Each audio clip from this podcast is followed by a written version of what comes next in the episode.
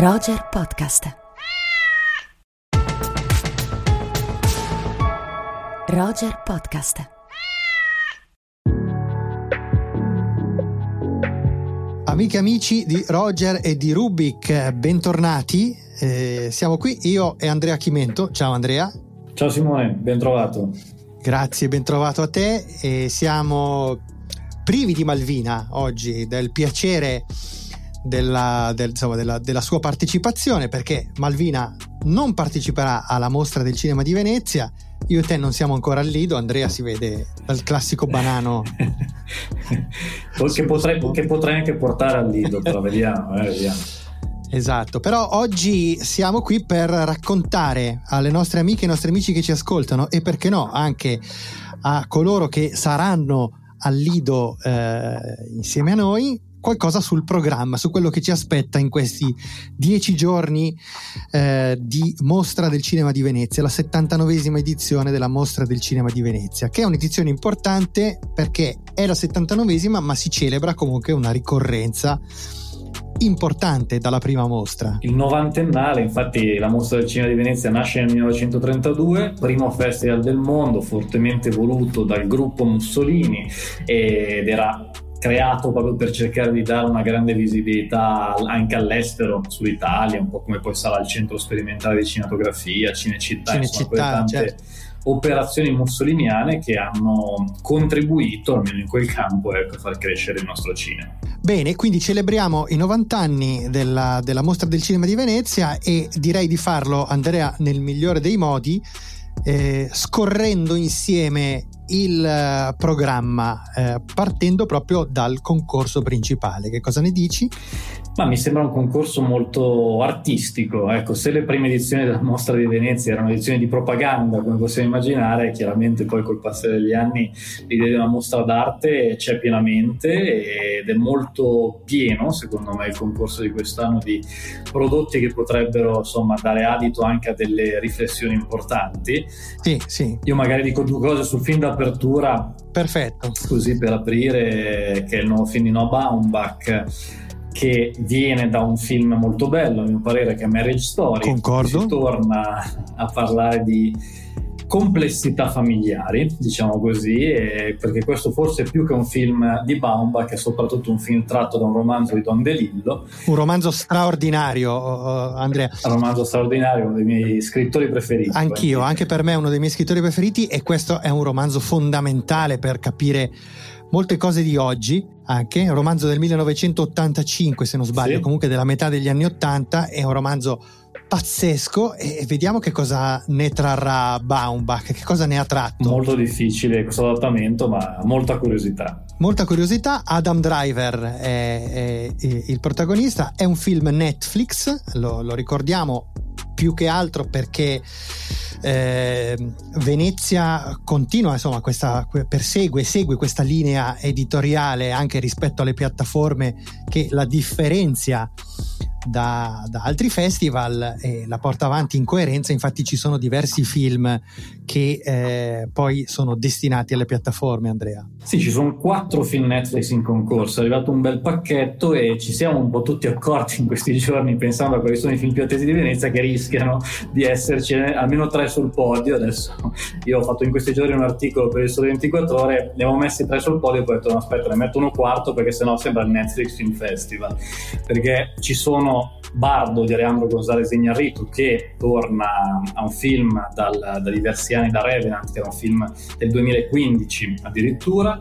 C'è anche un film un po' più piccolo che però potrebbe suscitare grande scandalo che è Atena di Romain Gavras che è presentato come un film molto violento sul tema delle banlieue e degli scontri in Francia. E poi c'è il, fi- il mio film più atteso personalmente in assoluto di Venezia che è Blonde di Andrew Dominic questo biopic su Marilyn Monroe che sembra concentrarsi molto più sulle ombre che sulle luci della diva e sarà un grande piacere anche rivedere Dominic nel cinema di finzione Certo, anche sì, qui sì, sono sì. passati dieci anni da, da Kogan quindi insomma vedremo un po' Netflix arriva proprio con con questo pacchetto veramente, veramente importante. Senti Andrea, a proposito di pacchetti, questi e di, di- di compagini, eh, al di là della compagine Netflix, ovviamente chi ci ascolta vuole che eh, si attende che diciamo qualcosa sulla compagine degli italiani in concorso, che quest'anno è numericamente particolarmente nutrita perché arriviamo a cinque titoli in concorso e eh, con anche delle scelte insomma, che, che, si preannunciano molto interessanti. Sì, allora andiamo un po' in ordine magari dell'attesa. Io credo che il film più atteso sia Bones and All di Luca Guadagnino. Sicuramente, sicuramente. è il suo primo film girato in America. Sembra una cosa strana, ma è il suo primo film americano a tutti gli effetti. Film con Timothée Chalamet, film che parla di questi due adolescenti che sembrano un po' dei perdigiorno, un po' dei vagabondi. È un film che tratta un tema molto hardcore come quello del cannibalismo terrorismo e quindi insomma mh, potrebbe essere un po' di tutto, prepariamoci per un film che sicuramente non lascerà indifferenti. Tu come ti sei posto? Non ricordo se ne abbiamo mai parlato su Suspiria. Eh, io sono molto fan di Suspiria, di Guadagnino. Ah, bene, bene. su questo siamo, siamo d'accordo. Siamo in linea, ottimo. Siamo in linea anche perché diciamo questa cosa ai nostri ascoltatori, poi ne parleremo magari dopo Venezia, dedicheremo una puntata, ma eh, non sempre siamo in perfetta sintonia, ma in questo caso, eh, insomma, nelle ultime settimane, diciamo, un horror simile horror ci ha molto divisi, che è Nope. Ah, è vero, è vero, non c'entra più con Venezia, ma e quindi lo riprenderemo e ne riparleremo. Assolutamente, con piacere. Poi proseguo con uh, il secondo film italiano più atteso, che è Il Signore delle Formiche di Gianni Emilio. Sto sempre facendo una classifica molto personale. Molto personale, molto sì. Però credo che sia un film molto solido, molto interessante sul caso Braibanti, che è un caso importante, accusato di reato di plagio negli anni 60 per aver plasmato, diciamo così, dei giovanissimi anche a praticare delle attività sessuali, insomma, immagino avendo un po' letto qualcosa eh, che hanno suscitato grande scandalo. C'è un bel cast, c'è un attore molto giovane, esordiente, che sembra poter essere una delle grandi novità di questa Venezia. Poi ci sono Luigi Locascio e Elio Germano, quindi insomma dovremmo andare sul sicuro. Sul sicuro. Ma sì, sì, sì, sì, sì.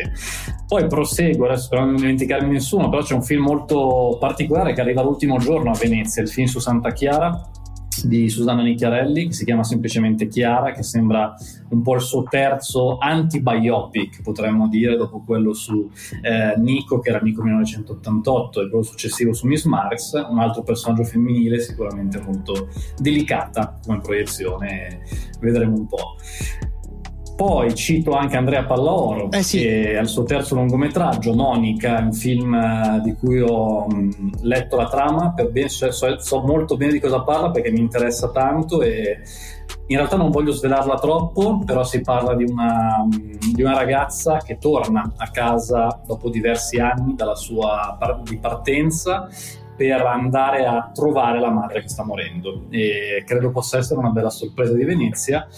Ultimo Emanuele Crealese un ritorno. Un ritorno. Emanuele Crealese l'ho messo al quinto posto ma non a caso perché invece da lui mi aspetto poco perché è un regista che mi piace pochissimo speriamo non ci stia ascoltando. L'immensità però giustamente bisogna fare un po' anche di classifica e magari invece ci sorprenderà con un film importante. da quanti anni manca Crealese?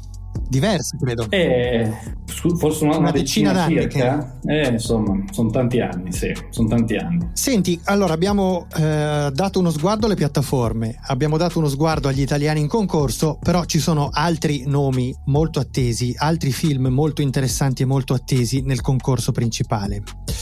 Eh, ti faccio un nome, anzi ti faccio il primo nome, vorrei un tuo commento su eh, il nuovo film di Darren Aronofsky. Che cosa ti aspetti da The Whale? Abbiamo visto alcune immagini che ci mostrano un Brendan Fraser quasi irriconoscibile.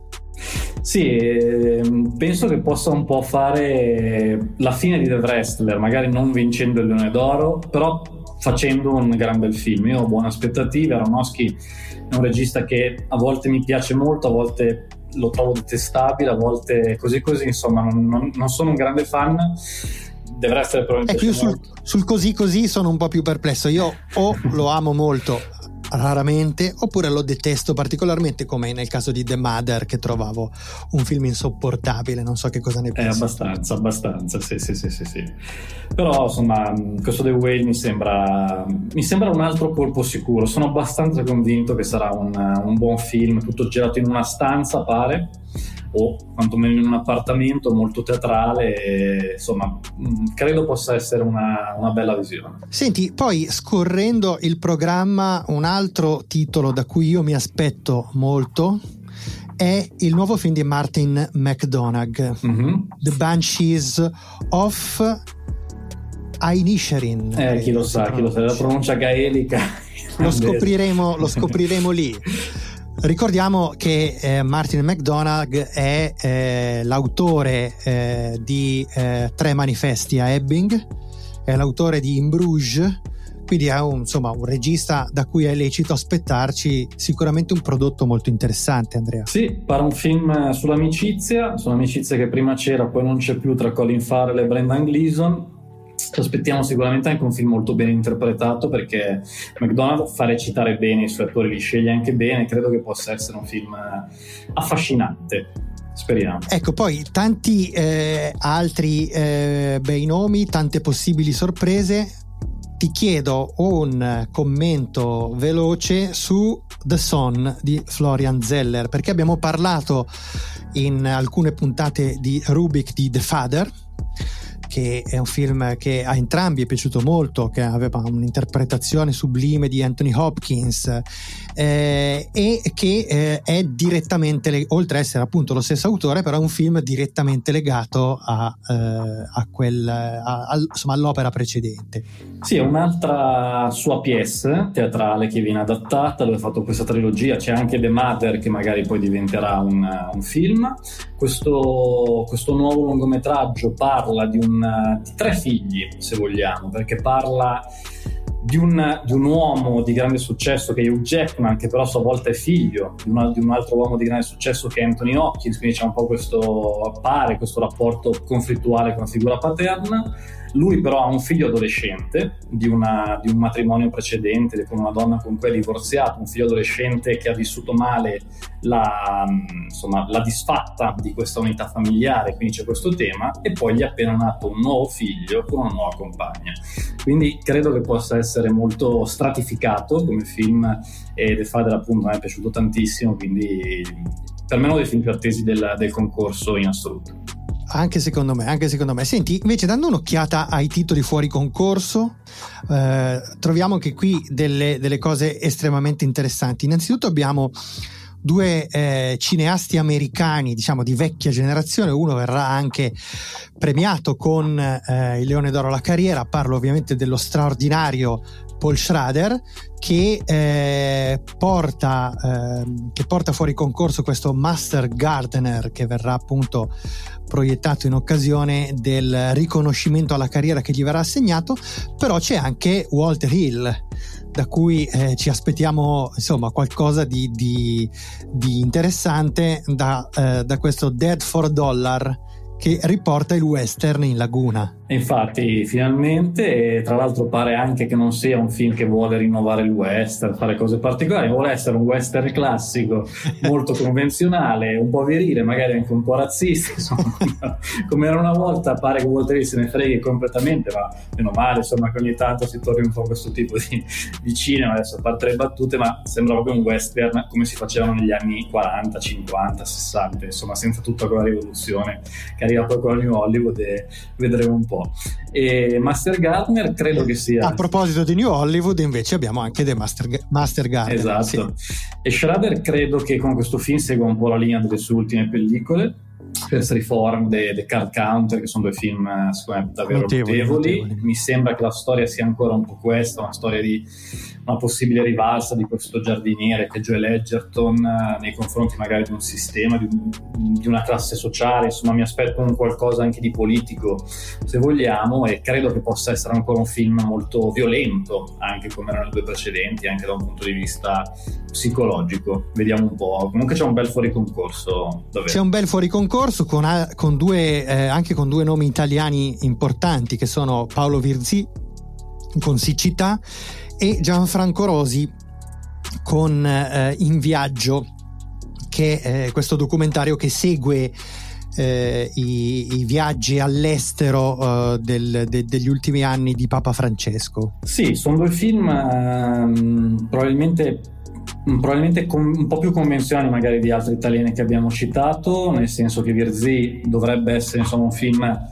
corale che utilizza la siccità perché a Roma nel film non piove da diversi anni, adesso non so da quanto, ma per fare un po' una metafora anche de- delle relazioni umane contemporanee che sono aride. Mi sembra un po' una cosa di questo tipo, quindi possiamo un po' aspettarci il film che arriverà, così come questo documentario di Rosi sul viaggio del Papa, sono due film che vedremo, mi sembra che possano sorprendere un po' meno rispetto magari a Monica di Pallaoro, ecco per citarne un altro. Certo, rispetto ad altri titoli, mentre uh, scorrendo ancora fu- questo fuori concorso ricchissimo, Andrea, mi pare un titolo molto atteso sia Don't Worry Darling di Olivia Wilde. Sì, che dovrebbe essere uno dei grandi protagonisti anche della, sì. degli Oscar, insomma dei prossimi premi, chiaramente se piacerà.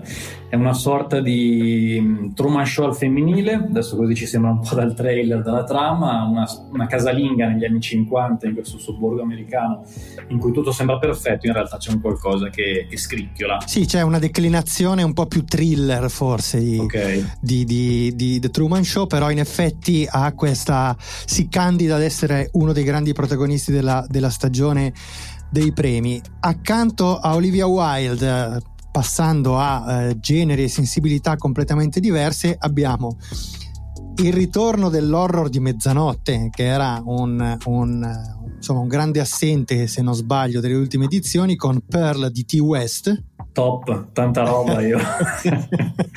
non vedo l'ora. Dopo è, è il prequel, il prequel di, di, di, un horror che è uscito in Italia poche settimane fa, se non sì, sbaglio. Sì, no? sì, sì, di un bel horror, no? Di un bel horror. Un bel horror, sì. non memorabile, ma insomma un bel, un bel prodotto. Ah, molto divertente, divertente, molto godibile. Un film un po' d'altri tempi, no? Un film in cui sente un po' la grana della pellicola. Sec- sexy Horror Story era il, il film. Esatto, con una mia Goffin, un doppio ruolo ruolo che qui interpreterà sì. solo diciamo il ruolo più anziano ma da giovane. Esatto, poi abbiamo ehm, cambiando completamente eh, prospettiva eh, nel fuori concorso abbiamo Love Diaz sì, che con the waves, When the Waves Are Gone. Sì, ha fatto un film di tre ore, quindi siamo assolutamente in una durata molto limitata per lui. E la Diaz che ha vinto il Leone d'Oro con un bel film qualche anno fa che era The Woman Who Left. Bellissimo. E, insomma, sì uno dei grandi autori del cinema contemporaneo, a mio parere. Bisogna sempre andare un po' predisposti in sala quando c'è lui, però penso, cioè, sono molto contento di ritrovarlo a Venezia. Anch'io film. e la durata eh, di, di, insomma, di, questo film è anche effettivamente più accessibile rispetto ad altre opere comunque straordinarie che avevano proprio nella durata, tra l'altro, uno certo. degli elementi eh, chiave, uno degli elementi più straordinari. Poi eh, abbiamo uh, questo Call of God di Kim Ki-duk, altro autore che ha grandissima eh, familiarità con il Lido e scomparso eh, proprio da, da, da, poco. Sì, è un film in cui io penso che se lo, se lo, andrò a vedere piangerò dall'inizio alla fine soltanto per il fatto che è un film postumo di Kim Ki-duk che per me è stato uno dei registi più importanti della mia vita in assoluto per far nascere la passione per il cinema, quindi parlo un po' in prima persona su di lui perché davvero è stato un autore per me straordinario e non, non, c'è da aspettarsi chissà cosa da questo film, per carità, però insomma, penso sia proprio un bel omaggio che la mostra gli offre. Che la mostra gli offre, mentre è un film che farà sicuramente discutere, e forse però eh, insomma saranno anche delle discussioni, come dire, secondo me un po' gratuite, visto che parliamo di un autore dal mio punto di vista, eh, come dire, che possiamo considerare Andrea un po' bollito già da diversi anni e che arriverà a dire qualche diciamo così, qualche minchiata sul nucleare è Oliver Stone con Nuclear. Ok, pensavo parlassi di Padre Pio di Abel Ferrara a un certo ah, punto. Ah, no, ma... non c'ero ancora arrivato. sì, sì eh, diciamo che no, Oliver Stone, eh, guarda, ti dico la verità, non, non me l'ero neanche appuntato di vederlo, da quanto mi interessi questo film, però sicuramente farà discutere, sicuramente sarà controverso. diciamo che lui non è più il regista così interessante di una certo. volta. Ecco. No, fa specie il fatto che, cioè, credo che se ne discuterà più che altro per il fatto che questo film esce proprio in un momento in cui le tematiche certo. energetiche hanno evidentemente un peso più rilevante. Eh, in, un'altra, in, un'altra, sezione, se non sbaglio, è eh, nelle, eh, Padre Pio di Ebol Ferrara è nelle giornate degli autori. Giornate degli autori, sì. Appunto, eh, e Bolferrara che da cui ci aspettiamo, almeno io mi aspetto un po' un pasticcio, Andrea. eh, può essere, può essere. Dopo Giacomo su Pasolini, che eh, secondo me non era da poco. No, no, era imperdonabile anche quello. Vedremo un po' cosa ha combinato qui, però comunque lo vediamo, dai. C'è, c'è simpatico anche in tutti i pasticciacci che Sì, fa. sì, poi la sua, presenza, la sua presenza in sala sempre piuttosto, come dire, alterato e è sempre divertente. Andrea, noi saremo insieme al Lido e con due puntate speciali di Rubik eh, dal cuore proprio della mostra del cinema di Venezia. Racconteremo alle nostre ascoltatrici e ai nostri ascoltatori le nostre impressioni sui film, eh, sui film in sala, sui film che vedremo nel festival, su quelli di cui abbiamo parlato, ma anche ovviamente sulla cosa più bella dei festival che sono le sorprese che arrivano anche da sezioni collaterali, orizzonti ad esempio non l'abbiamo nominata ma è una delle sezioni che di solito porta più, più sorprese, più elementi di interesse. Decisamente, con grande piacere faremo un po' di reportage da là e ci sarà da divertirsi. Perfetto, allora il prossimo appuntamento con Rubik è eccezionalmente per lunedì 5 settembre, vi racconteremo i primi giorni della mostra del cinema di Venezia. Intanto buona settimana a tutti, ciao Andrea. Ciao Simone, ciao a tutti.